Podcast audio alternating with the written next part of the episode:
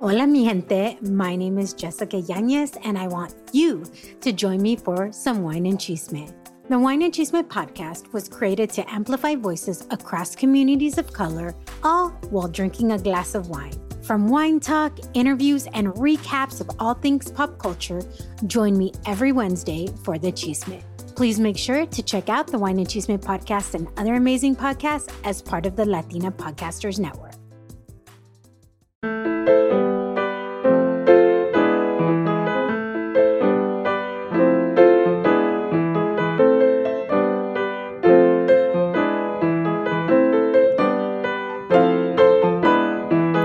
Onda, mi gente? Welcome to Hella Latino. I am so happy, so excited to have this mujeron on the platform and excited for y'all to hear from la one and only Eliana Murillo. Eliana previously spent 10 years at Google, where she founded the multicultural marketing team and co founded Hola, the Latino Employee Resource Group. She's also the founder and CEO of Eliment and Company, an innovation lab production studio and consulting firm. Their mission is to engage and support diverse audiences, small businesses, and startups.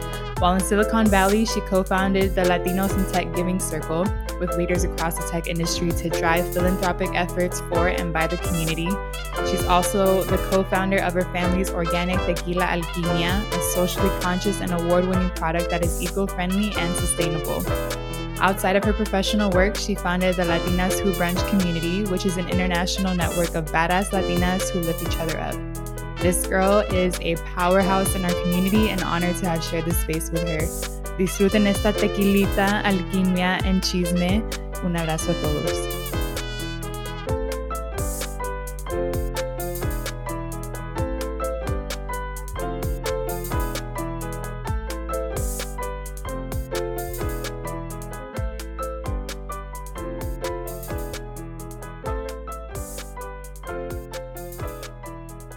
I love it. No, I love it because I think that people think I'm, as a marketer, you always want to say the right things, right? But I'm like, when the camera's on yeah. or off, recording or not, I'll stand by it. Same things. It's like, uh, so much of it is like changing people's perception about a product that is part of our culture. It's part of our heritage. Of like, truly, it is the only.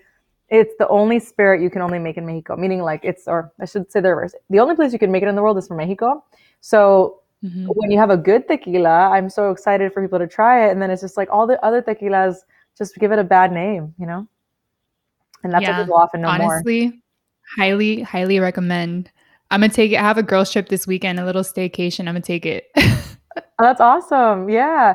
I've had a few people now that people are getting creative in a pandemic, like reimagining what does fun look like. I had a friend go to um, I think Big Bear for she told me she went with her friend with her family for New Year's. And so she she grabbed a bottle, took it with her, and she's like, Well, I'm not driving anywhere. And it was her and her husband and her kids, and she had the best New Year's. I'm super excited to have you to finally have this conversation with you after so many people, Catalina, Chris, they were just talking so highly of you. And Aww. like, you know, I've been following you since and I was just just blown away by you and blown away by all you've done for not just la cultura, you know, oh making a tequila brand and doing Latinas who brunch, but just you as a human being, just Ay, being creative, entrepreneur, gassing you up over here, like all the things. Stop, don't stop. Uh, yeah, you're like keep going. um, but I want to start with the first question, and that is, how do you identify, and tell us why. Mm, so I would imagine that answer can go in a lot of different ways for most people. I identify as a proud Latina, Mexicoamericana from California. So my parents are from Mexico. My my family's from Mexico. So my dad's side's from Jalisco, Mexico, and my mom's side originally is from Chihuahua. So Juarez, northern Mexico, and they they both their families came to the U.S., came to California. So I grew up in Ventura County. I'm here now. I'm born and raised in Oxnard. I'm in Ventura right now, but I'm I'm from Oxnard from the 805, and so that is a big part of my identity. And like I said, I think some people could answer just from like a cultural or ethnic perspective, but you know how to also identify um, as a woman, as an entrepreneur, so many things. But everything else in my life is so interwoven with the cultural side of what I do or who I am, and then it relates to what I do. So. Yeah, and let's let's talk about that because the the interesting piece about what I try to do in these conversations in this podcast is really paint the picture of you know, I see you and I see your successes and your accomplishments, and I'm just like, oh my God, it's amazing. And also putting a story behind who you are, though, makes you just a complete package. Just like, oh my God, like I can see myself in her story, or yeah. people listening can see themselves in your story. And I think that's the beautiful piece is kind of opening up about who you are. So let's start from the very beginning from your parents coming to the United States. Do you know a little bit about their immigration story? Yeah. Yeah, so I do, and there's gaps that we all haven't figured out yet. So the easiest one is my dad. Well, sort of. It's so funny. They tell you a story, and then as you get older, you're like, oh wait, what? What? Who was born where and what? So mm-hmm. um, the easy. Well, actually, no. The the easiest one I know, actually, I'll start with my mom's. Now that I think of it, is um, my mom was born in El Paso, in Texas. Um, shout out to everyone in Texas who's going through a lot this year. Um, I have friends and family there. Um, and my mom's immediate family, though, they they're from that area, but um, she moved here when she was two to California. But the funny thing about her story, so she was born in the U.S. technically, and I say technically because my mom's side is super into the culture, like super musical, super Catholic, like all the Mexican American traditions are like very much like the cultural resonance I had growing up was mostly from my mom's side. My dad's side, it's a little bit more nuanced. I got to know it more as I got older and love it now as as well, and even more than I did growing up. But so yeah, so my mom's side, um, they came to the U to well, so okay, I'll take it back a step. My mom's grandparents were both born in, in the United States, and we think it's because of the Bracero program. And that's what I mean by like, there's gaps. We haven't confirmed this, but we're pretty sure that my abuelito and abuelita's parents were brought here to work. So technically, my abuelita, who does not speak English, was born in LA, in East LA, and my abuelito, so my abuelita, uh, abuelita Lupe was born in LA, abuelito Lorenzo, Lorenzo Moraza was born in Colorado. So when I saw my mom's birth certificate recently, it was really, really surprising to me to see that both parents were listed as Americans. I was like, wait, what? Like, that's, we don't identify that way. Like, my grandma doesn't speak English. My abuelito really didn't either. He passed away when I was little and so anyway, so they were their families went back to Juarez, so they met there and had the family there. But because they were both American citizens, my mom is one of nine kids, and whenever they were going to have the first seven, they'd have them in El Paso, like better hospitals and things like that. So you know, people talk a lot about anchor babies and stuff, but you know, that's not really rhetoric I think we should encourage, but it helped me understand like, oh, that makes sense. If they're American citizens, why wouldn't they make sure their kids were too? And and back then, more than now, Juarez and El Paso, it was neighboring cities. You could cross back and forth. It didn't feel like they jumped a border or something. It wasn't like that at all. It was just across the street and they're citizens, so they could come and, and have children here and, and make sure they were born safely and everything. So then because my mom's my mom's sort of in the middle of the nine, so her older siblings were already in their teens when they came to the US. So my mom was two, so her whole life was here already. Um, and she's very much identifies as like a Chicana Mexican American. So I'm I'm sort of like second gen on my mom's side, but technically third because my grandparents were born here. But it's just sort of like when you talk about first gen, second gen immigrant, like it's it's nuanced when people moved here or moved back around and language and then education. So my mom and her siblings were, of course, the first in their families to go to school here and then go to college. So that's my mom's side. Um, but like I said, from northern Mexico, um, and very very proud to be from Mexico and like that's super important in my family's story and, and day-to-day culture even if even if you know now we're like kind of English dominant and live in California and stuff like that. Um, and I I really identify in being the daughter of two first gen parents because I have so many friends who are first gen I just I'm always around people that are first gen and I it feels so familiar to me. It feels like I I just like respect that experience so much because I saw what my parents had to do to like make it in America you know um, and having immigrant parents who couldn't navigate the system, did not have English skills or systemic um, systemic sense, uh, you know, context, I guess. Anyway, so then my dad's side's from Jalisco, and he was born in this tiny little rancho that we call Agua Negra. It's outside of the nearest town is called Arandas, but it's also very small. And so it's two hours from Guadalajara, more or less. And that's where we grow the agave that we now uh, use to produce our tequila. And so when he was four Ooh, years old, out. yeah, shout out to I have a bottle here just by coincidence, Tequila Alquimia. Alquimia, uh, we'll talk about it, I'm sure, but Alquimia is alchemy in Spanish, and part of actually my dad's story is reflected in that. So we love the book The Alchemist, and in that book, uh, it's about a oh my boy. god, same. I was just you talking about this. I it's, it's an amazing it, book. It changed my life. It changed my life. I'm like that For to real. me says so much about who you are as a person because I think often people read it and they're not quite ready for it. So sometimes people are like, I don't get it. And I'm like, "Ah, you weren't ready. So you were ready I for needed it. it. I needed it. I Oh read it like two times after because it was like I needed it. I need it again. Yes. Yes, I read it like every two or three years. And I yeah, feel like honestly, I feel like it, you need to read it when you're in transition in your life. Like, yeah, I think it's sort of like a mirror. Like it, it's, I feel like every time I read it, I Mhm. capture something different. It's like obviously the words aren't changing, but we're changing. So the things we notice, it's like, oh my God, this spoke to me. Well, so uh, you Mhm. know the story. So as you know in the story, this boy goes on this journey, his epic journey. He leaves home thinking, why am I going to stay here? This isn't for me. Wants to go on this epic adventure, ends up coming back home and really appreciating home differently, I think, with a different set of eyes. So that's my dad's story. You know, he left the rancho, he came to the US, went to college here. I mean, this whole life since he was four years old. Um, became an optometrist. In fact, I just had an eye exam today. Thank God he was able to see me. My emergency eye exam, everything's fine. But um, no pun intended. He was able to see you. Oh, I, exactly. Exactly. Oh my God. You can make vision jokes all day with my dad being an optometrist. and- oh my God.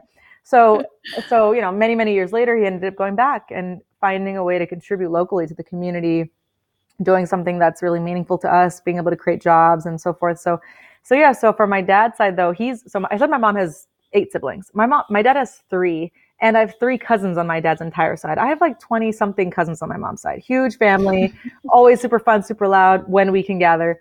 And my dad's side, I mean, we all, growing up, we'd all fit at one table at Olive Garden, all of us for birthday dinners or whatever. And growing up, that was like highlight. I loved Olive Garden and unlimited breadsticks and stuff like that.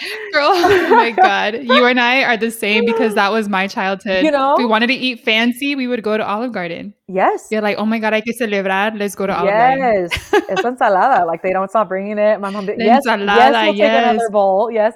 So Onion ensalada. That's all I would eat too. Like Yeah. I'd get so full. Like I, wouldn't even eat my meal. I don't even like right now. I'm craving it now. Like, oh my God. Yeah. So, you know, I got to college and people would made fun of Olive Garden. I was like, wait, I don't, I don't get the joke. That's nice. Like, it's a good restaurant. So anyway, it's so funny. So my dad's side, much more mellow, much more quiet, um, more reserved. And so my cultural experience growing up was from my mom's side. Like I said, music, dancing, and the food and all this stuff. And my my dad likes to read and listens to jazz and reads like a lot of my friends who are white, like their parents dynamic, you know, kind of more mellow, more chill, and much more like academic. My dad just a nerd who grew up and is still a nerd. And he knows I, I love it and I think it's awesome. And so his side, like I said, was much more quiet. But then I didn't grow up going to Mexico a ton. Um, I mean, we went every couple of years, um, more than a lot of my cousins were able to do. So I, I felt that connection in a little, in a different way. But as I got older, um, we started going more often because of the tequila, uh, having a reason to go back more often. And then once I started traveling on my own, then I would go see my. It's really my dad's cousins in Mexico. So my dad has a tia, Mm. Tia Sara, who has 15 children, all separate births, like no twins, no triplets. And they're awesome. And so I've gotten really close to a few of them. My Theo Alex is an artist, so I go and paint with him in a studio. And so I love it. So yeah, so we're from Jalisco on my dad's side. And once we started going more, then I learned about my dad's side, which is way more into mariachi and banda and all the the often almost like stereotypical Mexican culture. Because my mom's side adopted música from Veracruz. For some reason, my abuelito loved it, so they learned like there's literally a harp next to me. I I'd pull it over if it wasn't distracting, but my mom's brother builds harps, and like my whole family plays música. The, the the genre is called son jarocho. A, a song is called the son jarocho, and so not so much mariachi growing up. It was like there's so much variety of Mexico. Like there's so many different regions, and the music's super different in each one. So I grew up not so much around mariachi and stuff like that, and really didn't grow up with banda because my mom's siblings grew up listening to like old school funk and disco. So it was like very much Mexican American upbringing in that way.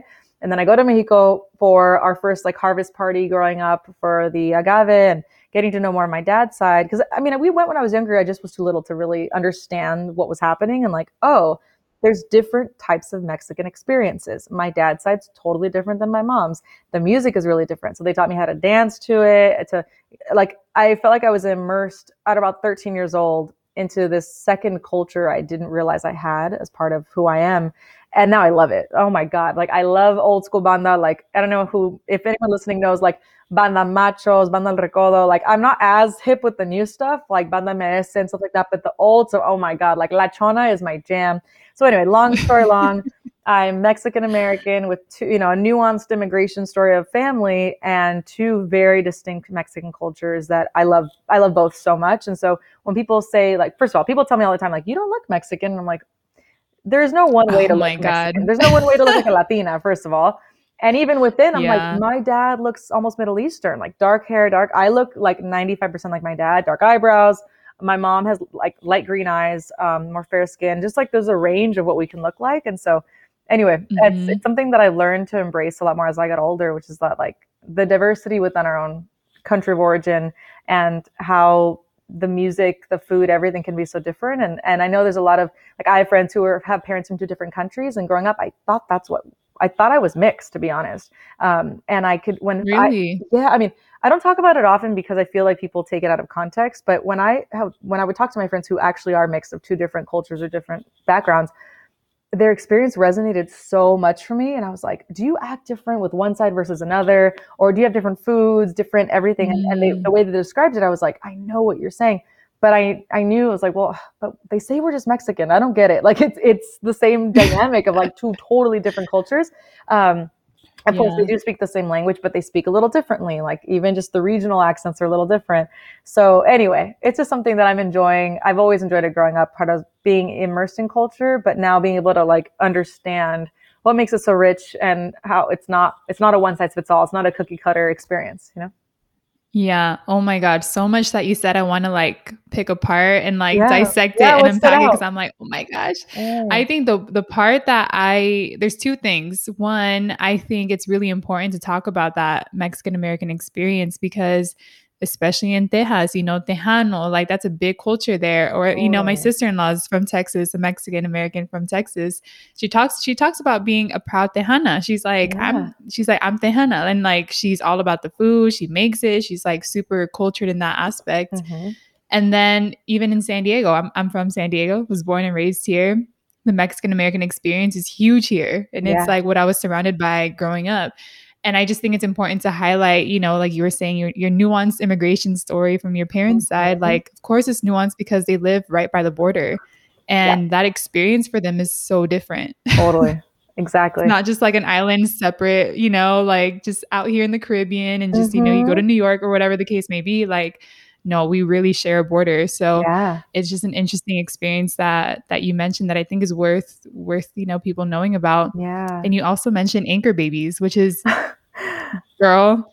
No, when I learned what anchor babies were like what the whole term was, I was like, oh my God, like people are really like rude about this. Yes, I, that's why I was like, I was mindful of how to say it because sometimes taken out of context, Yeah. people say it's a, it's not seen as a, it's not said as a positive, and that's not technically what it was because my grandparents were American citizens, but because of sort of fate, like they didn't choose where they were born either, you know. And I think it's almost the reverse. Like, I mean, shout out to dreamers. Dreamers aren't don't choose where they're born and where they move to. My grandparents, by luck, sort of, and who knows if it was lucky because my my great grandparents were working. That's why this happened, but they happened to be born here. Yeah. So you know the trajectories are so nuanced and to the point of like being from Texas. Like, I mean, I tweeted recently some what I think are like indisputable facts that people seem to have a hard time accepting. It's like California, Texas, all the way parts up to parts of like Oklahoma and Wyoming were part of Mexico Mhm. once upon a time, and people refuse to accept that. So anyway, I like to talk about it because I think you know, I, I'm in my view, you know, where you're born doesn't make you any better. Obviously, I mean, obvious to me, not to everyone, as we know, it's not the same for everyone, but but um, you know, I, I understand there's there's clear privilege in having had parents that were or my mom and grandparents that were born here, but like they didn't live here their whole lives. They went back and forth, and so you know, now I'm the mashup of what they experienced. And the other thing that I've been thinking about more recently, I realized it in college, was is that because my parents are first gen, even though their stories are a little different, um, I'm the average of second now. You know, a lot of my friends, like I said, are first gen, and I often think about how I'm what their kids will be like. You know, like my parents Mm, did go to school here, went to college here, so they were able to um, help me with things, understand things in a different way than they did growing up. And to be honest, I had friends. I mean, not I had haters who who really resented a lot of things that weren't my choice. That like you know they they basically said, "Why is she trying to be a part of a community she can't relate to?" Because she didn't go through it like we did. And that was really hard for me because I just I didn't understand. I was like, wow. is it because I don't? They're like, do you even speak Spanish? And I was like, see, Like, do you, you know, they almost test me. And like, I think the conversation comes up a lot about like, are you Latina, Latino enough? And what does that even mean? You know, and who's measuring that? And when people would, you know, compare their stories to mine, or, or often they, they didn't often know the whole story, but it was often seen as almost like a negative. It was held against me being second gen. And I'm not trying to be like, oh my God, pity me. It's not that as much as me thinking, I hope this can be seen as a positive. Like, I hope we have kids that are second gen, third gen, fourth gen that still care about community, that still want to connect, that that are proud of their culture, you know? Girl, yeah, that's what that's exactly what I was thinking. I'm like, if anything, this conversation with you, I totally had this perception that you were a first generation, which is always a beautiful surprise where it's like that's why I love starting this with how do you identify because you learn about the person, yeah. right? Based on how they identify.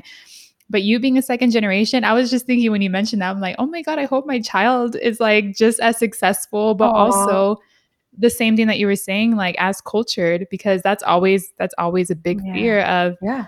Oh my God, are my kids gonna love being Hondureños? Like, are they gonna love the food? They're gonna eat plátano and yuca? Are they gonna like, yeah. you know, do all these things? And mm-hmm. then I mm-hmm. realized I'm like, okay, I have control over this. I can show Absolutely. them the culture and really be that culture ambassador, right? Yes. Like I'm a proud mm-hmm. Hondureña and this is mm-hmm. you are mm-hmm. too. Like yeah. let me show you. Absolutely. But no, I, I, love that. I think I part it. of it too, when you said like you, you know, you have influence on this, you have control. It takes effort. And in fact, you're gonna hear my dad walking through the door, so he'll hear he'll get to hear me. Hi puppy. So I hola. Give, puppy, I'm, I'm, being interviewed on a podcast and Odalis Hasmin says hola. My sister's middle name is Hasmin too. That's why I said it oh, cute. So, cute. no, I mean, I think my parents were really intentional in raising us. And one part that is very clear, it took actual effort. One thing is the food you cook at home, of course, you know, you're going to, it's going to be familiar. If you like the food, they're going to eat the food. But we live in the US, right? We live in an English dominant world. So any language in Spanish is because you, you are making an effort to expose them to it. So like the music, conversations, mm-hmm. maybe TV or media, whatever. But um, my mom's a high school Spanish teacher for non-native speakers, so people who don't speak Spanish at all and aren't of the background, and for native speakers, some years, depending on the year. So she's taught native speakers and even AP classes and so forth. So people that grew up with it, but are different levels of familiarity. Like there's some people who have heard it their whole lives but can't read or write it, or maybe don't feel comfortable speaking it, or people who, you know, and then more and more and more familiar. And so growing up, my parents, well, first of all, my, my first language is Spanish. Although now I'm more English dominant, but I definitely spoke Spanish first, uh, first and foremost. But they didn't let me speak to them in English till I was 13 years old. Like no English in the house at all. That's how I'm going to be with my kids. I already know. and it's hard and they're going to not be happy about it. I, I when I was 13, mm-hmm. I realized I was like, I'm tired. I was like, I was 13 year old, right? I'm tired. I was like, I see my friends not switching languages for their parents. So why do I have to do this? I felt like extra yeah. work. But one of the things my dad said, and I love that he can hear me, is when I would complain about like, why do you make me do this? Not only only speaking in Spanish at home, but also my mom ha- got her more advanced students that are native speakers, like the ones that are like reading um, Garcia Marquez and like you know the ones that are like really, really not just can speak it but can read and write it. She had them tutor us. So I had a you know Spanish tutoring time, I guess, after school, and I didn't think I didn't know anything otherwise. I didn't know that that wasn't common. But um, I would complain. You know, I didn't love it. And my, my dad said, he's like, Mija, if you can speak two languages, you can speak to twice as many people. Now that's not actual math, right? It's not double necessarily. I don't know, you know, population com- comparisons and so forth, but but it got me excited thinking as a little kid i've always been an extrovert and i love talking to people and so the idea that i could talk mm-hmm. to twice as many people i was like okay fine and, You're like down. like yeah i was like all right i'm with it and there was a point in my career where I had opportunities because I'm bilingual. And my executive at the time, my executive sponsor, she said, I hope you've thanked your parents for making sure that you speak Spanish because this wouldn't have been possible otherwise.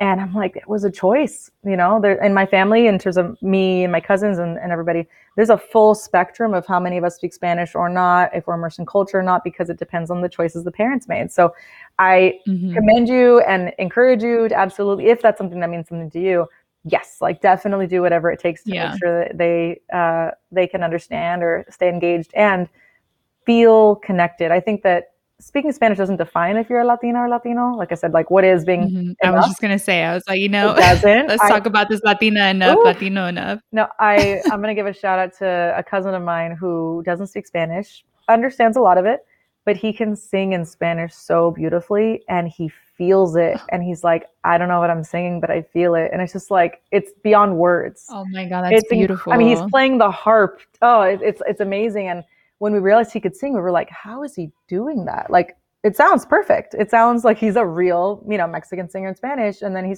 stops and starts talking in English, and it's it's incredible. And so I think, you know, wow. he and I um, have the same Mexican level of parents, and you know, we we speak different levels of Spanish, but that doesn't mean we can't connect in the community. You know, we, we don't make him feel less than. I hope he knows we try to include him always, but I see that that range, and I think you know all of it's beautiful. And I can't play mm-hmm. or sing music, and he has that as a way to connect to the culture in the way that I can't. So so anyway, I think that yeah. I think if anyone listening feels not Latina, Latino enough for not speaking Spanish, like that's not what it's that's not what it's about, but it's a part of the culture, mm-hmm. you know, and I'm grateful for it. It is a part of the culture. It's there's so many beautiful parts to the culture, and I think that's what I'm really trying to highlight with every story, with every person who's on here is like Latinidad looks so different. It's yes. not a one story, it's not a one face. And like, I think for a long time, we were so used to consuming one narrative in, through the media, right? Like, this is what it means to be Latino or Latina. Mm-hmm. And the more you're exposed to these different nuances in the culture, you're like, beautiful. Like, it's so beautiful. Yeah. And it makes me, if anything, more proud to be a Latina because I'm like, yes, like look at us. Like mm-hmm. we're out here. Yes. We're like coming from these different backgrounds, doing amazing things in, in different industries. And it's just it's beautiful. It's all beautiful. Whether you speak Spanish or not, whether you were yeah. super exposed to your culture's music or your mm-hmm. food or mm-hmm. whatever the case may be, like you are Latina, Latino. Yes. It's in your blood. And no one can take that away from you. That. Yeah. Owning it, one. knowing no one no one can size you up. And as someone who had people try to tell me I wasn't enough, I was like, I just didn't register for me. I was annoyed by it. I thought it was unfair, but I was like, come talk to my abuelitas. Like, I know how to make tortillas a mano because they taught me how. Do you know what I mean? Like, if you want me to flex, I'm kidding. But there's an episode in yeah. where they're almost like t- testing. I think his name is uh, Chris on the show, testing his his Mexicanness, his Latinidad as a Mexican, and he ultimately kind of failed the test. But I saw that and I was like, oh my god, how often do people feel like they have to like measure up to being Latino mm-hmm. enough or Latina? I just it doesn't make any sense. I think if you feel it, and, yeah. and in fact, we had a conversation with some friends as a group I started where we were talking about. Um, well, the topic came up about being the phrase "ni de aquí ni de allá," right? So you're not often. It's like you're not. It's like Selena says, right? You have to be twice as American as Americans, twice as Mexican as the Mexicans, mm-hmm. or you're not enough for either. That moment, I think, in that movie. Mm. I'm not Mexican, but I felt that. I was like, just right? in my Latinidad, like yes. I felt that. Right. I'm like, just having to prove it's exhausting. Like you said, 13, you retired. Girl, I, I get it. yeah.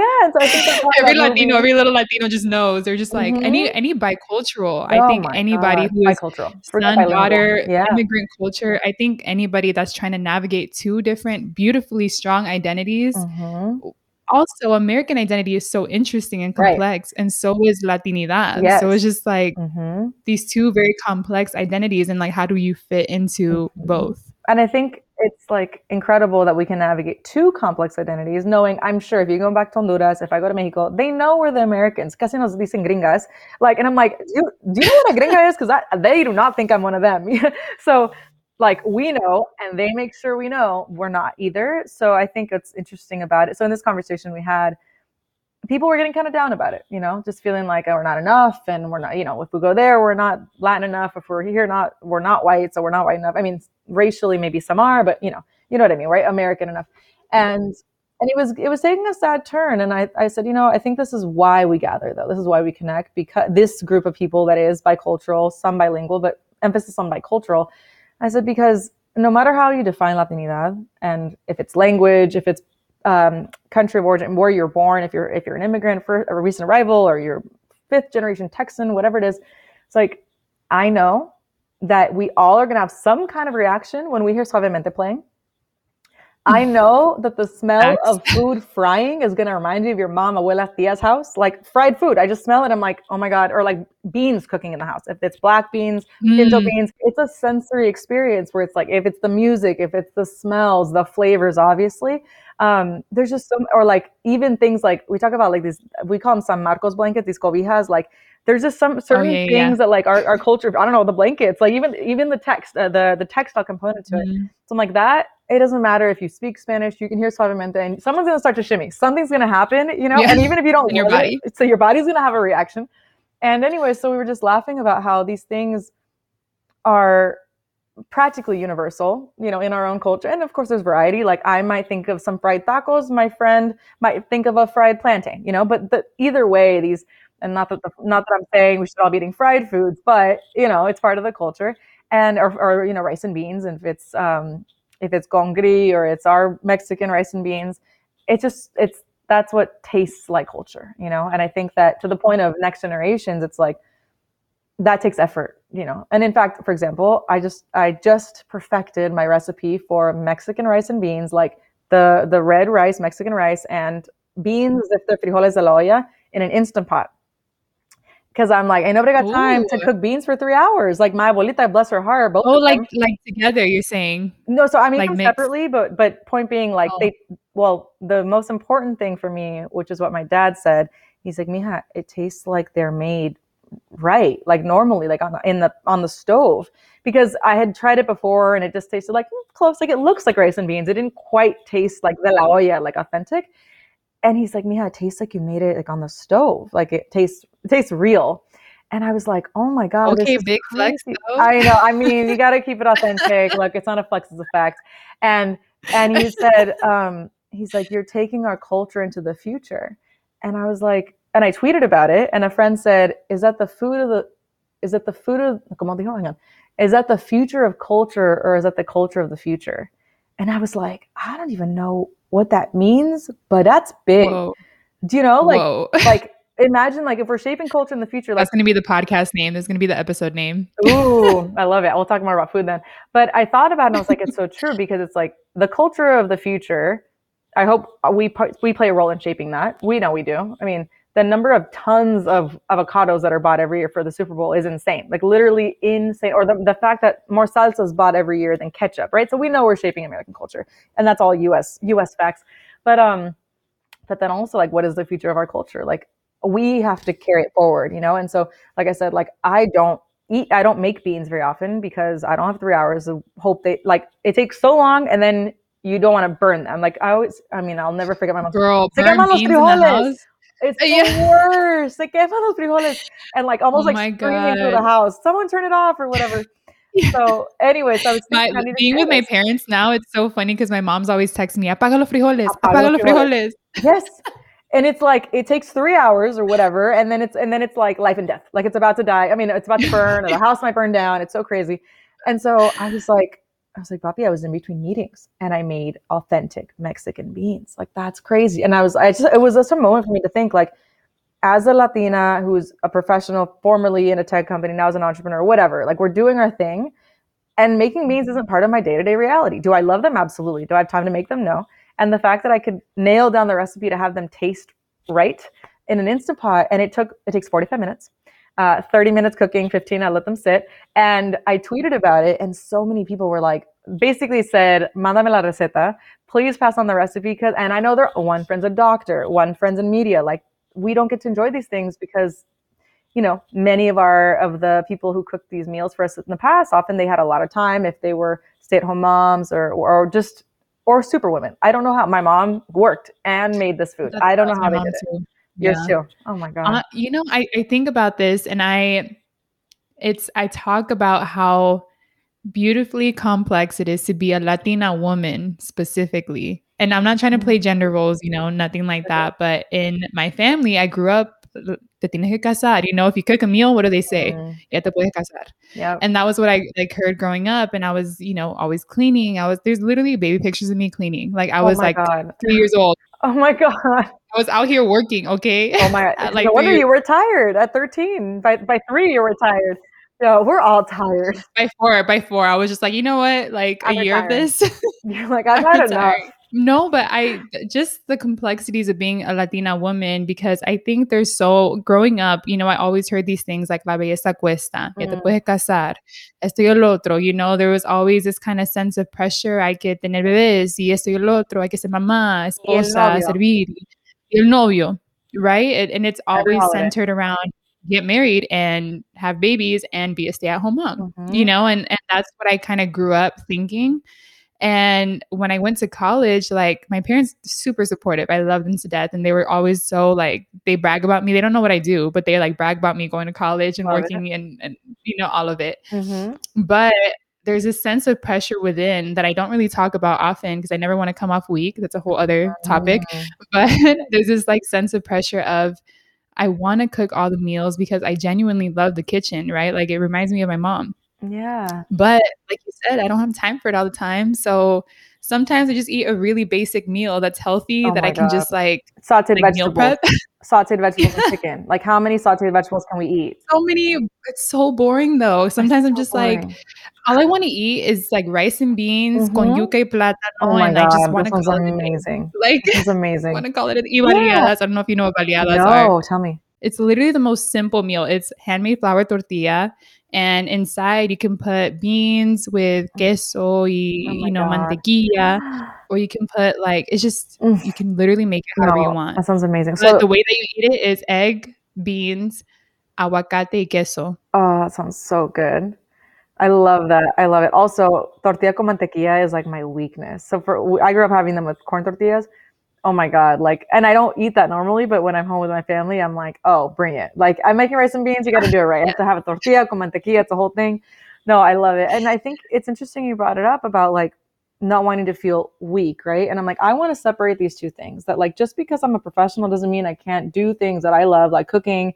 And sometimes I don't love to clean, but we do know how to do that very well. Oh, girl, I love cleaning. That's so funny. That's the one thing I love. I'm like, I'm OCD about it too. Oh, I'm like, okay. oh my God. no, it's because it's so funny. My mom and I cook in the kitchen. We leave everything super clean, and my mm, dad goes in and does his little like he bakes it and like oh my god. amazing. Un remolino. I'm like, Oh oh my my God, god, está por todos lados. like just You're like like literally flour everywhere. I'm like, that is so funny. No, I love So it. And, but it makes me my family, like you said. Like I mean, I, I don't love cleaning, but I don't like. I mean, I I do it because I have to. But in this pandemic, I found myself cleaning a whole lot more. I'm like, yeah, me cansé. I've washed so many dishes, but my mom, it like I know it makes her so happy when like I texted her. I was like, I'm gonna organize my garage, and she and like two hours later, she's like, progress pic. Like she wanted to see because she was excited for me. I was like, I don't. This is not fun for me. Or like um, I started, I had a, you know, just got down scrubbing my bathroom and stuff. And I told her, I was like, I think you're right. It is sort of meditative. Cause she was trying to convince me. She's, not- she knows I'm into meditation. She's like, Mija, cleaning can be very meditative. And I was like, that's not how you're going to sell it to me, mom. I don't want to. honestly, It is. honestly. No. And then you put music on. For me, Oh, it reminds me of like growing up. Mhm. and, Saturday morning. semana, it's like hay que, hay que hacer oficio, hay que Yes. limpiar, hay que hacer esto y el otro. Like that's again, it's like little things like that really connect me to like Yeah. my culture. You're not going to forget it. Yeah, Like, Saturday morning, I'm like, no, cumbias are on, Selena's on, Fito Mhm. Olivares, and then from my mom, old school funk too. So I think those are the oh, things love that the like, oh, we get down. Our family parties are so lit. Oh my god, they're so much fun. One day, everyone's like waiting. Girl, I will let you know. You are more than invited, and I know you can drive up. So when it's safe, you're invited, my esteemed guest. But um, you know, I think uh, I think it's really a nuanced conversation too about like how do Latinas as women, and again, like you said, we're not. I'm not trying to like overemphasize gender norms, but we also know what's very common for us. And I and I used to resent it. Like, why do they just want us to get married and have kids? And I was like, well, that's what they knew. That was the reality, right? No one around them told them they could do more. Now we know we can, and we are, which is great. Um, and props to those. Like, I have a friend who's a badass lawyer who is a stay at home mom now, and she had to deal with like, I had this whole career, went to law school, and I'm a stay at home mom. But it's like that's also beautiful. Like, she's raising an amazing little girl who's It's a whole job too. I, like I, that. I like realized that with my mom. Like you, literally, she was all these side hustles. She was doing like Mary Oh. Kay, Avon, Oh Princess, like all the, No like all of it, all I of it. And she was it. sewing. She was sewing and like making ropa and like They don't stop. she like she's a Capricorn. She was like a Mm. businesswoman. Oh, all, that's like, her Capricorn energy. Yep. She's Capricorn the- energy. She's like all about money. And my dad gets so mad. He's like, Every, you always want to make a business out of something. my mom's like, you know, I can no, I think it's it's so funny, right? These like um these habits we learn from our families and and then what we think is norm normal. So to you, having side hustles is probably not surprising at all because that's what your mom did. Um, anyways, I think that you know, in whatever ways that we take what our parents have taught us and make it our own, I think it's like often we feel like we have to make a choice. We have to choose between a career and let's say a family or cooking authentic meals. And I'm like, no, I think we can do it all. I've learned though, we may not do it all at once. So I'm not gonna maybe make an authentic meal every single night, every single week, but I know that I can when it makes sense. And I'm kind of remixing recipes. Like for example, uh, my mom gave me the recipe. I called her. I was like, just to make sure, what's the recipe again for for Mexican rice? I'm trying to recreate it in the Instapot, right? And she says, um, tells me the recipe, but it's three fourths of a can of tomato sauce. And I was like, three fourths, that's so weird. What do you do with the last fourth? That just doesn't make sense to me. So I was like, you know what? Leche todo. I'm like, I'm going to put it all in there, see what's, ha- what, you know, how it works. I'm like, oh, turns out a whole can is just fine. So there also, I think, are things in our culture that like no one challenge. It's like, well, why do we do this? Why, like, you know, I think our generation asks a lot more questions. Even in cooking, for me, I'm like, mm-hmm. turn, or like they say, you have to toast the rice, uh, que se, que se tuesta, however you say mm-hmm. it, before making it.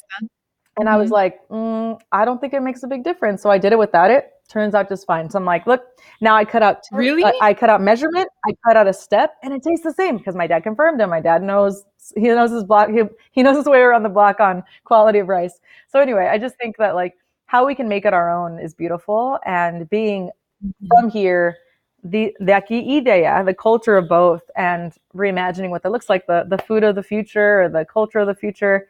Um, I think yeah, I think we can do all that. And that's why we're so, that's also something that I really believe is like, we're so special as people because we're the past, present, and future. Like we are retaining the past of our families. We're showing up day to day, doing our careers, doing things in a very different way. And we are literally the future. Like we're the fastest growing demographic. We are the most entrepreneurial. Like we're kind of a big deal. I, I see I see it's in our blood. Totally think it is. Like we've learned, you said your mom, hustling in 50,000 ways. That's amazing. Same, my, my parents um, are the children of people who I think taught me, even if I didn't know them, about entrepreneurship. Mm-hmm. And as I hear the stories now, I'm like, oh, of course I do this now. That makes total sense. It's in me. It's like you said, it's in our blood. Yeah. And before we jump into your whole entrepreneurial background, which I think is just so inspiring, again, it's like I want Latinas, Latinos, anybody listening to see themselves in your story and, you know, see you for who you are, adversities and all, right? Because I mean, one thing that I like just have so much appreciation for you now is learning about how you got so much, I guess, backlash, right? For being a second generation. And you know, it just makes me appreciate you so more, so much more for just not owning it and being like, whatever, I'm gonna still own my culture. Yeah.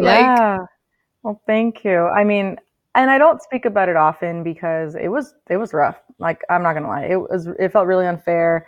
I didn't understand it. Now I think I also I can I can't empathize. I can sympathize very differently now. Under now seeing it as like, okay, this makes sense. I was other, and you know, and I'm aware of the privileges I have that are different. And so I understand why, you know, that's not fair. It's not fair that where you're born or where you grew up should impact, you know, the schools you had access to or um, parents, how much support they can give you, things like that. So I understand in a very different way now. But at the time, I, you know, I, it didn't feel like something I was going to analyze and really understand the complexities of what that means and, and access and opportunities and, and whose families are afforded what and, you know, time and place matters yeah. and all that. But but at the time, it just felt like mean. It just didn't feel fair. And I mean, I guess the the whatever part was me just knowing. I, I just had to I had to be very comfortable knowing who I am and knowing like at the end of the day, I'm a I'm a brown curly haired nerd girl and my family's Mexican and like you can't take that like you can't prove otherwise. You know, I'm like Spanish was my first language.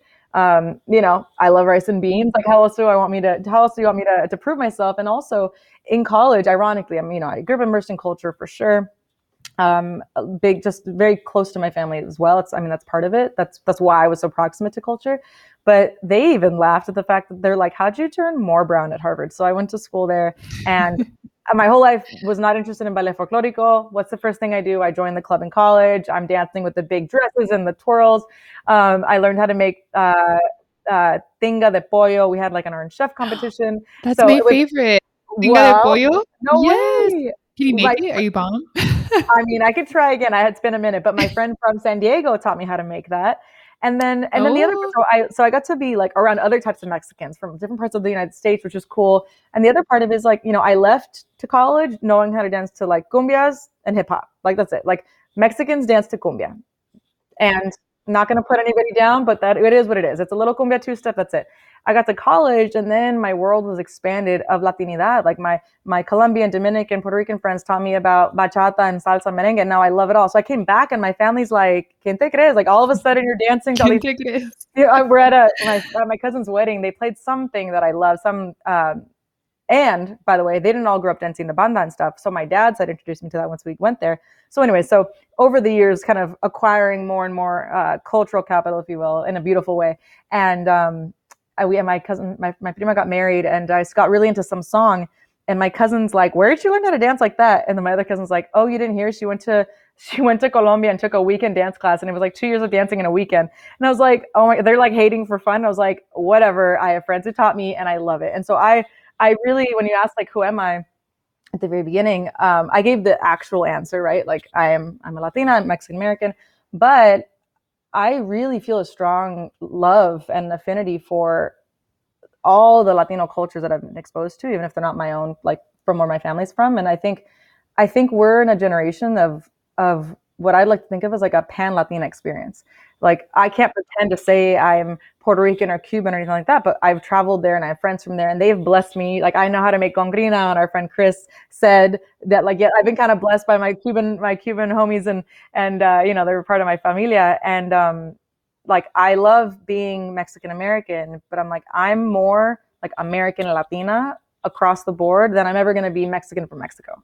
You know, like for me, like I love Nicky Jam and Maluma and J Balvin and all these artists that are not Mexican, but they're ours. You know, like that's that to me is familia, and I think that for many years, and we know this, a lot of people still identify by singular country of origin, and that's beautiful. I think that's great. I'm very proud to be Mexican, and like I know what that means, meaning there's particular music, there's particular flavors, things like that, but I love that that gives us access sort of to connect on those touch points across like how many things that I say that you're like, oh my God, yes. And even if, you know, mm-hmm. I didn't mm-hmm. grow up eating yuca, but it's like, it's almost interchangeable because the sazon is there, right? Like the heart is in it. And so the even sazon, that's what connects us all, sazon. Yeah, it's the sazon. And that's like, that is so that, I mean, it's like literally that's the sauce. Like, because even if you're from a different country, you and I can connect in a way that people from other countries of origin maybe wouldn't. And in fact, right now, I just felt I felt an accent coming out as I'm speaking in English. I'm like, because you can, I can connect. so it's just funny, I, and I love it. Dale, that, dale. That makes it special, you know. So, um, anyway, so I think it's beautiful, and I, and I think that this is retweet, retweet on everything I'm saying. I love it. I want to just echo that because I think being being Latina, Latino in the United States, or even just I think having access to these different cultures that live within Latinidad. Mm. Girl, like when I tell you every person I interview who whether wherever they're from, Cuba, Puerto Rico, from Dominican mm. Republic, from Nicaragua, I just feel so connected to them and we we just we can relate. And at the end of the day, yeah. wherever you come from, like one, it's beautiful to learn about. I didn't know Mexico had so many. I knew Mexico was huge and there was so many different like nuances to wherever you were from. Uh, but you explaining like, no, like my mom didn't grow up with banda. I'm like, oh, that's interesting. That's like, you yeah. know, and that was one of the things that stood out to me is like wherever, what, whatever country, like you're gonna find differences in mm-hmm. in communities and for us to be exposed to that, I think like the older you kind of said something that was really cool of like the older you get, you're kind of like getting all these little puzzle pieces and you're kind of just yes. like in a way completing yourself like you're just like oh, oh yes totally. like this is part of me like, like, this part it was me. always a part of me and i just understand it or as well totally agree yeah i mean you know i didn't know like like mariachi music everyone knows mariachi music it's from mexico although when i went to colombia and saw they love mariachi music there's mariachi, love mariachi.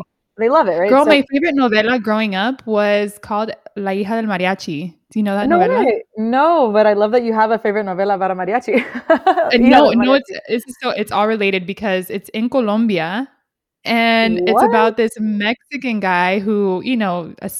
he was trying to run away from people who were chasing him, federal agent. We just you know novela, Drama. and he lands. He lands in this little like I don't even know what to call it, little like bar, and mm. they were singing mariachi music and serving Mexican food. He was like, "I'm in Colombia right now. Like, yeah. what is you know, this? Like your little your cachito de de del hogar, like a little piece of home somewhere else."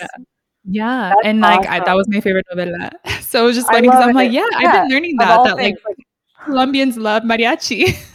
and I think that's the beauty in the details, right? Like I, I could have just said what I was going to say, but I was like, oh, it relates to like, oh, and this one time I was in Colombia and there's mariachi there too because the real point i was saying was like we know mariachis from mexico and i was like well actually it's from there but it's appreciated in many other places i have a dominican friend who loves mariachi music which is so funny but um like stereotypically or kind of conventionally people know mariachi music from mexico and i had no idea that my dad's side is from jalisco where it's really really from like the heart of a lot of mariachi music's from there um, I had no idea. So to your point of like, it was a part of me. It's a part of my my cultural inheritance, if you will. And I I didn't know that until oh God. Then I became obsessed with like Alejandro Fernandez. I'm a fan of Chente, mm-hmm. but his son, I like he did all the novela songs, so many, so many of them. And um, yeah, I had a moment where because in high school, so I went to a high school that was 93% Mexican, like everybody's brown, mm-hmm. everybody but I was in honors classes, so they were very diverse. And so, you know, kind of typical that there were fewer Latinos in those classes, unfortunately. There were some, though, some Latina friends I had and some Latinos, but we didn't connect about being Latinos. We were just nerds. Like that's what bonded us together. so I was in, I was giving a friend a ride and I didn't, we turned on my, or I turned on my car. She was in next to me. And I forgot I was blasting Alejandro Fernandez on the way to school. So it's super loud mariachi music. And I was like, oh my God, sorry. I was like embarrassed. Like, it just seemed so extra. It seemed like something that I really had only celebrated with my family. And it didn't feel like something I shared with friends because we're the nerds and just didn't come up. And so anyway, she's like, you know this guy? I love this music. And I was like, what? I, it just blew my mind. I was like, what do you mean? You know this? And it was the first time that I'd connected with a Latina who was also in my, you know, my AP classes. And, and it was beautiful because it was like at the, toward the end of high school, even though I was like, I was always in culture from my family standpoint, but at school, it was like, you know, I did, I did, um, I was in honors and stuff, but I did also do, I did competitive culinary arts. So from my culinary standpoint, it was a lot of Latinos, lot, well, in my area, Mexicans. yeah, I was deep in cooking. In fact, I saw socially distanced saw a friend today.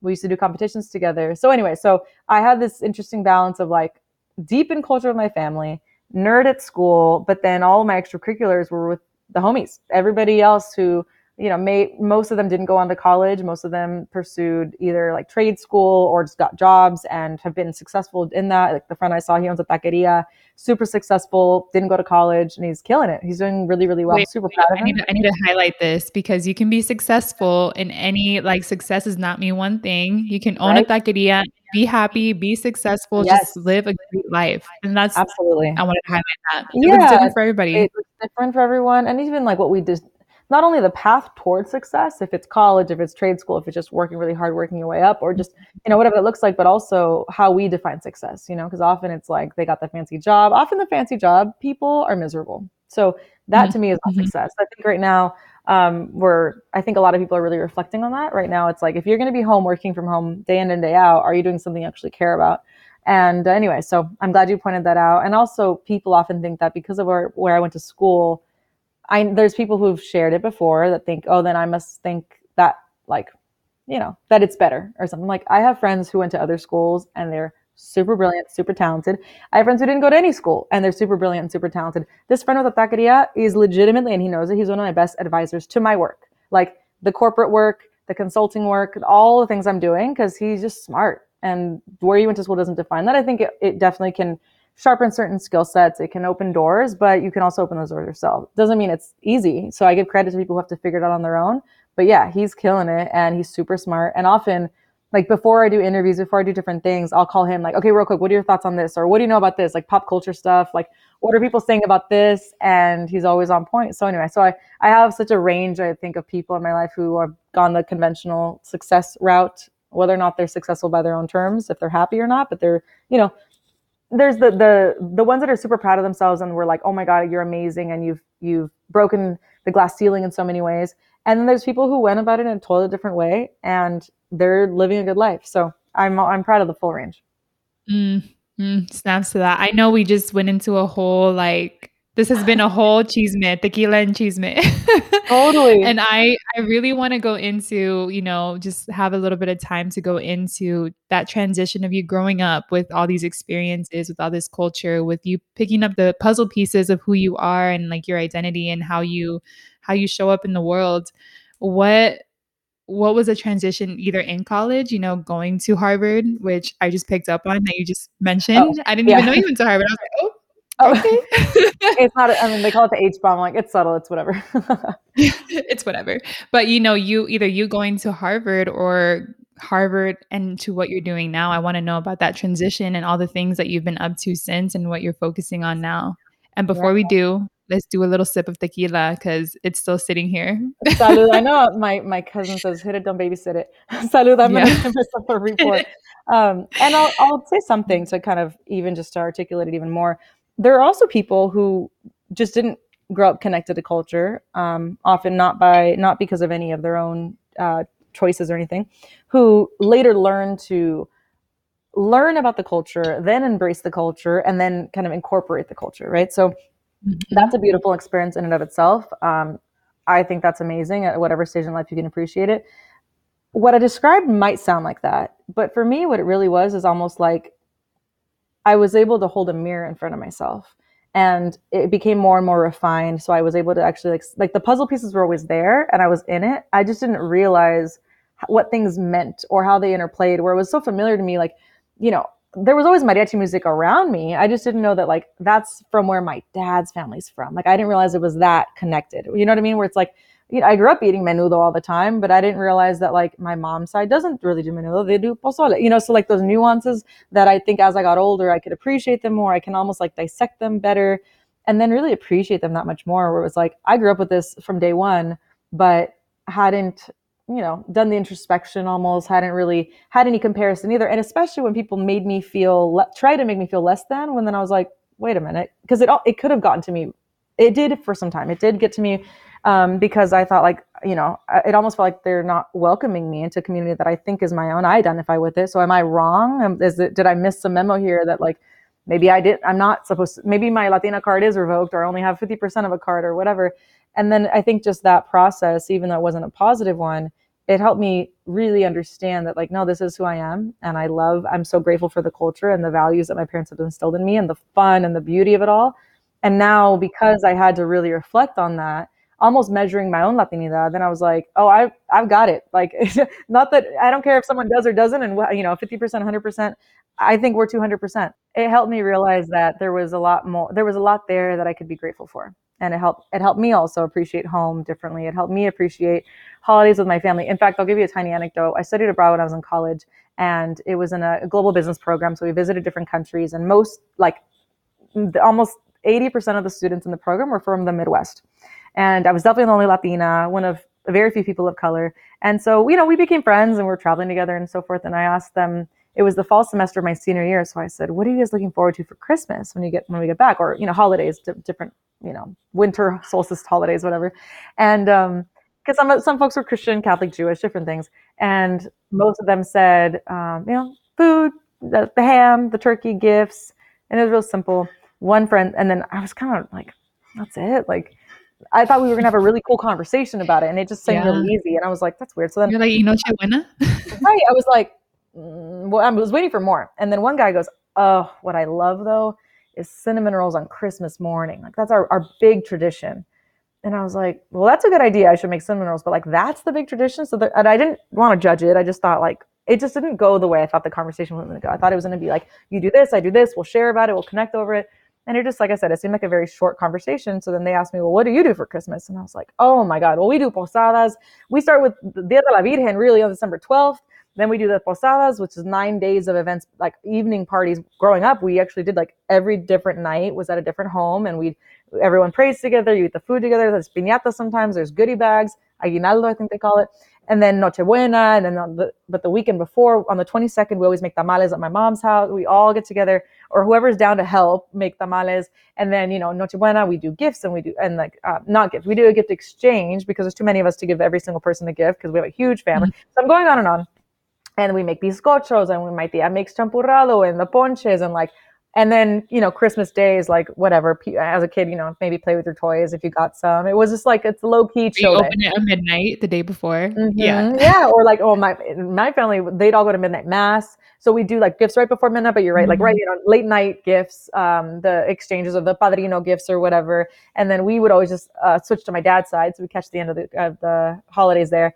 And anyway, it was just funny because at that moment, as I was come, getting ready to come home, I thought, again, I grew up with this, I know this, but never did I appreciate it until I could compare to people who had no idea what that's like. And I was like, this is mm-hmm. this is such a blessing. There's so much richness there. Like I wouldn't trade that for the world. So that's what yeah. helped me really reflect. There are moments like that that helped me realize the richness that I had of a culture that um, you know, you can't you can't debate if it's real or not when you're in it and you can love it and it makes you feel like you're home yeah oh my god girl again retweet to all the things you're saying and one thing that i always i always repeat this because my dad he taught me this growing up and he he reminded me of it like a couple years ago, but he said, Nunca sabrás a dónde vas si no sabes de dónde vienes.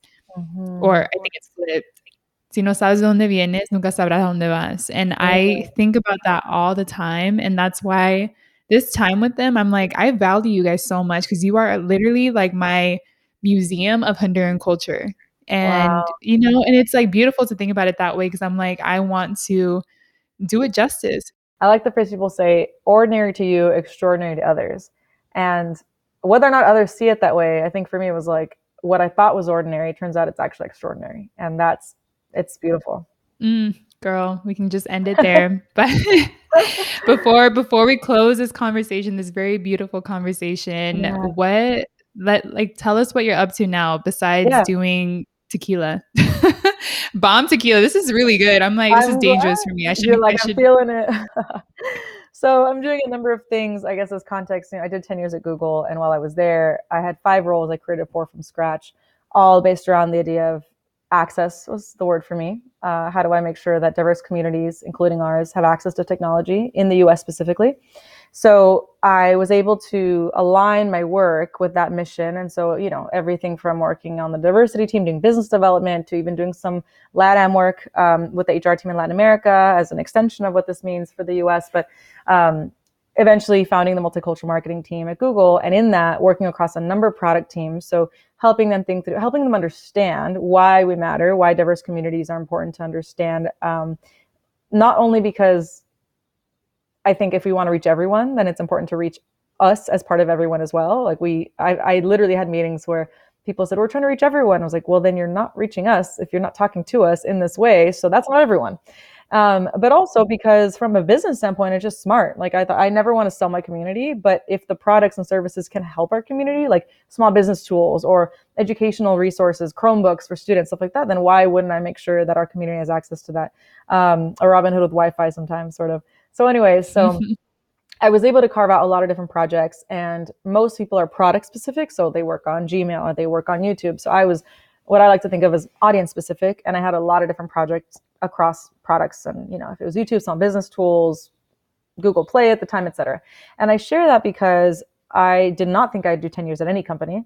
Um, google was a place where i was able to navigate a lot of ambiguity creating opportunities around this um, carving out my lane but doing a lot of different things. And that is really a good fit for my personality and the way my brain works. So I was diagnosed with ADHD about two years ago, I think three years ago now. And it made so much sense of my life of why like all the different projects and all the different things. And why, for some time, people made me feel crazy because they were like, just focus on one thing and do it well. And I was like, but I see how all these things interconnect. And even if they're different, at the end of the day, they all interweave. And so I share that because I realized that um, I wasn't ever going to be able to fit the mold. And I made it work as long as I did. And I'm grateful for the opportunities there, but there was still a lot more I wanted to do. And I was like, at this point, because I've been piloting projects, all these roles I created at Google started as a project that I was able to pilot and then prove the concept and impact, measuring everything, showing results. And then I was able to continue to build that up. And I realized, well, I have a bunch of projects I've been piloting on the side of outside of Google. It's time to give them more time, love, and attention. So I decided to make the jump and focus on not only Alquimia, so my family's organic tequila company. I'm doing a lot of virtual tastings now, working on expanding into different markets. Um, you know, across the board, collaborating mostly with my dad. It's a family business. Um, my sister does different parts of it with my dad as well, but my dad and I are kind of the the the partners in crime on this, and that's been really cool. And then weaving in, like for example, I'm getting hired to do tastings by university, like MBA programs, where they want me to do a talk on entrepreneurship. And um, I've invested in some small businesses. So what does it look like to support them? What does it look like to be an entrepreneur and investor? while talking about tequila. So that's pretty cool. I like the convergence of it all. Um, so to say what I do. So I founded, I'm the CEO and founder of Eliment and Company. And that to me is my umbrella for all the things I'm doing. And Eliment means a lot to me because I, I really, I mean, my Instagram handle is in my element and Eliment and Company, all both. It's, I think we do our best work, we live our best lives when we're in our element. And I was trying to think of a phrase. I'm like, how do I say, like when you're in flow, when you're really your full self, when you're in your element. And I was like, wait, element, I can spell it with my name in there, E L I M E N T. So that's sort of like the ethos and the mission for like, I, I want to make sure I'm always doing work in my element and that I'm working with people leveraging their their superpowers, what makes their unique elements special. And I say we create cultural chemistry. because all of it's focused around that. So I do a number of things. So um, I have um, venture studios. So that's where I either coach, collaborate with, uh, consult, and often invest in small businesses and startups. So everything from working with them on their marketing efforts to PR, product development. Um, I've had a couple startups think of me almost like they think of me as like their short term because I, I try to keep it in short term stints because I'm like, I'm not joining your company full time. I like to help activate, catalyze, and design the strategy. So they think of me as like almost like rent a CMO or even a CTO. And I'm like, I don't code, but I know how to do product development. And I love that. And I want to make sure I'm working on helping founders, startup founders, and small businesses make their vision come true. And I like to help amplify that, help them think even bigger and how to piece the puzzle together if they're missing any parts to it.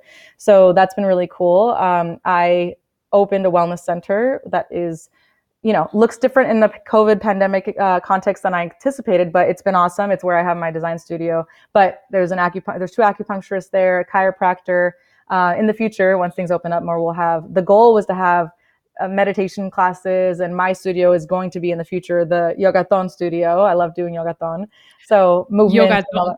Yogathon is something I made up, which is yoga to reggaeton, and I'm a big That's fan. That's exactly what I imagined. It's a thing. I made it up, so yeah, it's a thing now. I've done I've taught classes on the beach and I do them online sometimes. Yeah, girl, so I need to go to LA just for this. Yes, absolutely, yes, I love that. Um, so yeah, so I think you know the big thing for me is uh, making sure that if, if I have experience, connections, resources that can help small businesses and startups, I want to help them on their journey. It, it makes me really happy. Um, other things, so I started Latinas Who Brunch, and we definitely have to do some collabs there. So that's been awesome. It was something I created because I needed to I I literally was heartbroken. I wanted to feel supported in community. And I reached out to some badass Latinas for brunch. I brought them together and I said, one day I want to start Latinas Who Brunch. And then I realized this was it. This is the little prototype of sorts. And so I was like, this is it. Like I asked them all to meet. They don't know each other. By the end, they're all friends. And and we shared so beautifully. Like I told them, you know, the the rough things I was going through and the highs. And I asked everyone to share comfortably both. Like I want us to be able to cheer each other on. I think we have to, and also not being afraid to share the vulnerable stuff because it's sometimes also inspiring to hear what people are going through. So in the way I did that event, I asked people to share who are you today? What do you need and what can you offer? And they all did. And it was beautiful. And that became like the template for every event we've ever done. So we have in so let's see, right before the pandemic hit, it was our it would have been our two year anniversary. And we would have celebrated we celebrated online differently, but we have in multiple chapters per state, but we're in 17 states and it's grown organically where people have been, you know, reaching out and we even created an application process for people to apply to host them locally, always at Latino, Latino restaurants and cafes with small business sponsors with in places where, you know, if they want to share their, their craft, their product, uh, it's allowed us to be like a megaphone to support them. And that's been awesome because that now has translated into like our Phoenix chapter, for example, people literally cried at this holiday event we had saying that their side hustle became their full-time job because we promoted them. They got sales from places like places they'd never even been to. People were ordering and wanting to support. And so that was really beautiful to me that we can not only convene people it ends up feeling like group therapy but uplifting each other you know and how do we help lift each other up through all of it? So so now we're doing online workshops. We did like writing workshop. We have a money moves workshop coming up. So a lot of content going on there. And um, I'm producing now my podcast. I'm shifting it from me, stream of consciousness, now interviewing people, um, but also incubating two other podcast friends podcasts where we have basically like how do we streamline, create like turnkey solutions in terms of creating our process for how to record, edit, push it out, do the marketing, do the partnerships and sponsorships, all that, like packaging it up so that it's like if we can help more people share their voices and put them through almost like the the process of the Eliment Studios process and having them be a part of that, so we can just make it easier for more people to share their magic. So that's probably I mean that's probably the most of summary. I do talks for corporations. I get hired. I've done Verizon. I have Capital One coming up. Different companies. So it's just a mashup of things, and I love it. And and also still consulting companies on how to do multicultural marketing. So for me, it's it's the three C's. It's community, content, commerce, all wrapped around through the lens and with the abrazo of culture. Girl, we're gonna have to talk after. You are so inspiring.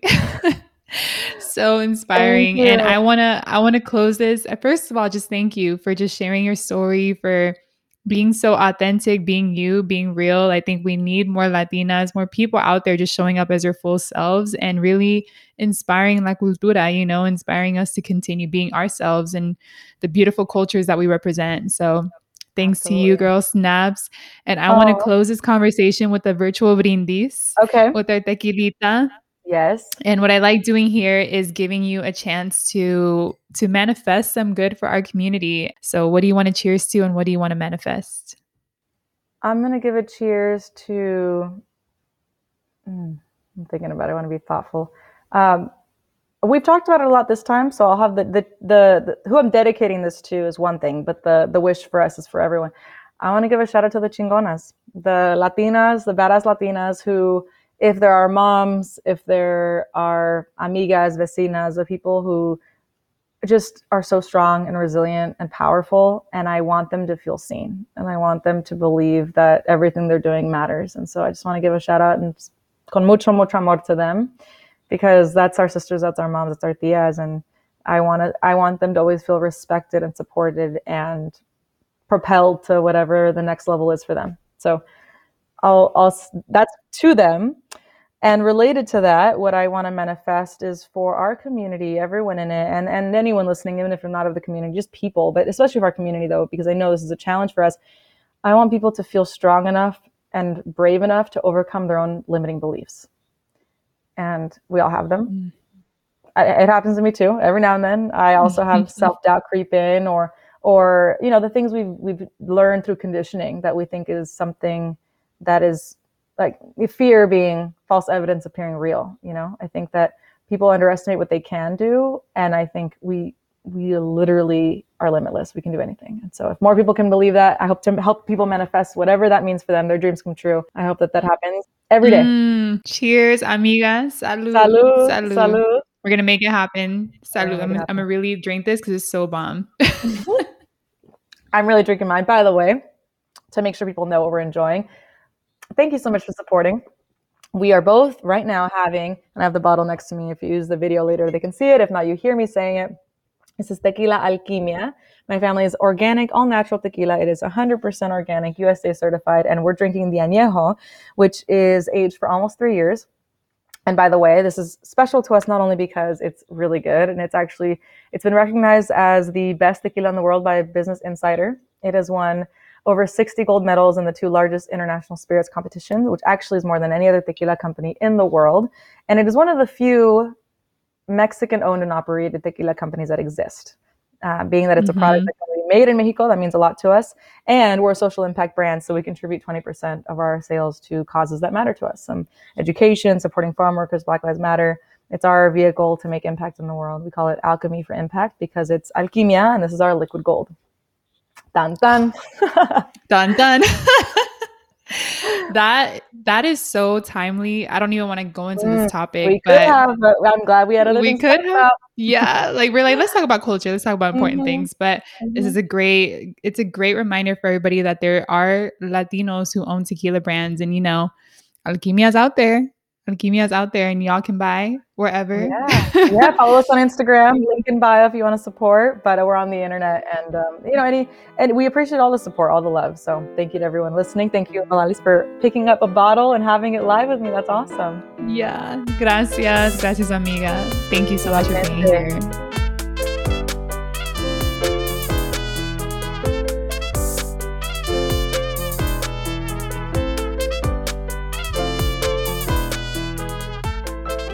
I don't know about you, but I hope that my daughter comes out just like Eliana. Big thank you for sharing your story, Eliana. Thank you for sharing the space with me, for being vulnerable, for being you, for being just the most authentic version of you on and off this recording. Thank you to everyone listening. Big hugs. Un abrazote. Thank you for always supporting this podcast and continue sharing it every week and amplifying our voices. I don't know what I'd do without you. If you're open to it or called to it, please leave a comment under if you are on Apple Podcasts. Leave a comment, let me know what you think, or a review. Um, that would be super clutch, and I'd appreciate it so much. Or also, I did not mean to rhyme there, but keep sharing your words with me, even if you don't want to share it in a review. I love the DMs, I love the messages. Keep sharing what you think, who you want to hear from, or any stories that spoke to you. See y'all next week for more Cafecito and Chisme. Connect with me on Instagram at ojasmine with four A's, Twitter at Odalis Jasmine, and find me on LinkedIn. My website's also out there and available to you at odalisjasmine.com. Con mucho amor, tu amiga hondureña. Stick around to hear from my sponsor and partner, Chris Gates, co-founder of RisOn. And P.S. Go get yourself some tequila alquimia Follow this girl Eliana on Instagram everywhere. Follow her at Latinas Who Brunch. She is just look up Eliana Murillo and you will find her everywhere. Highly recommend following her, hearing her story, hearing what she has to say.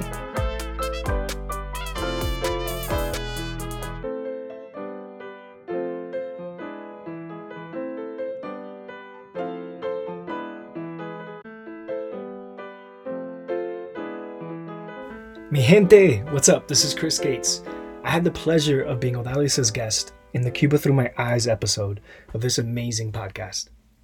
Today, I want to invite you to a free month's membership to my startup, RisOn.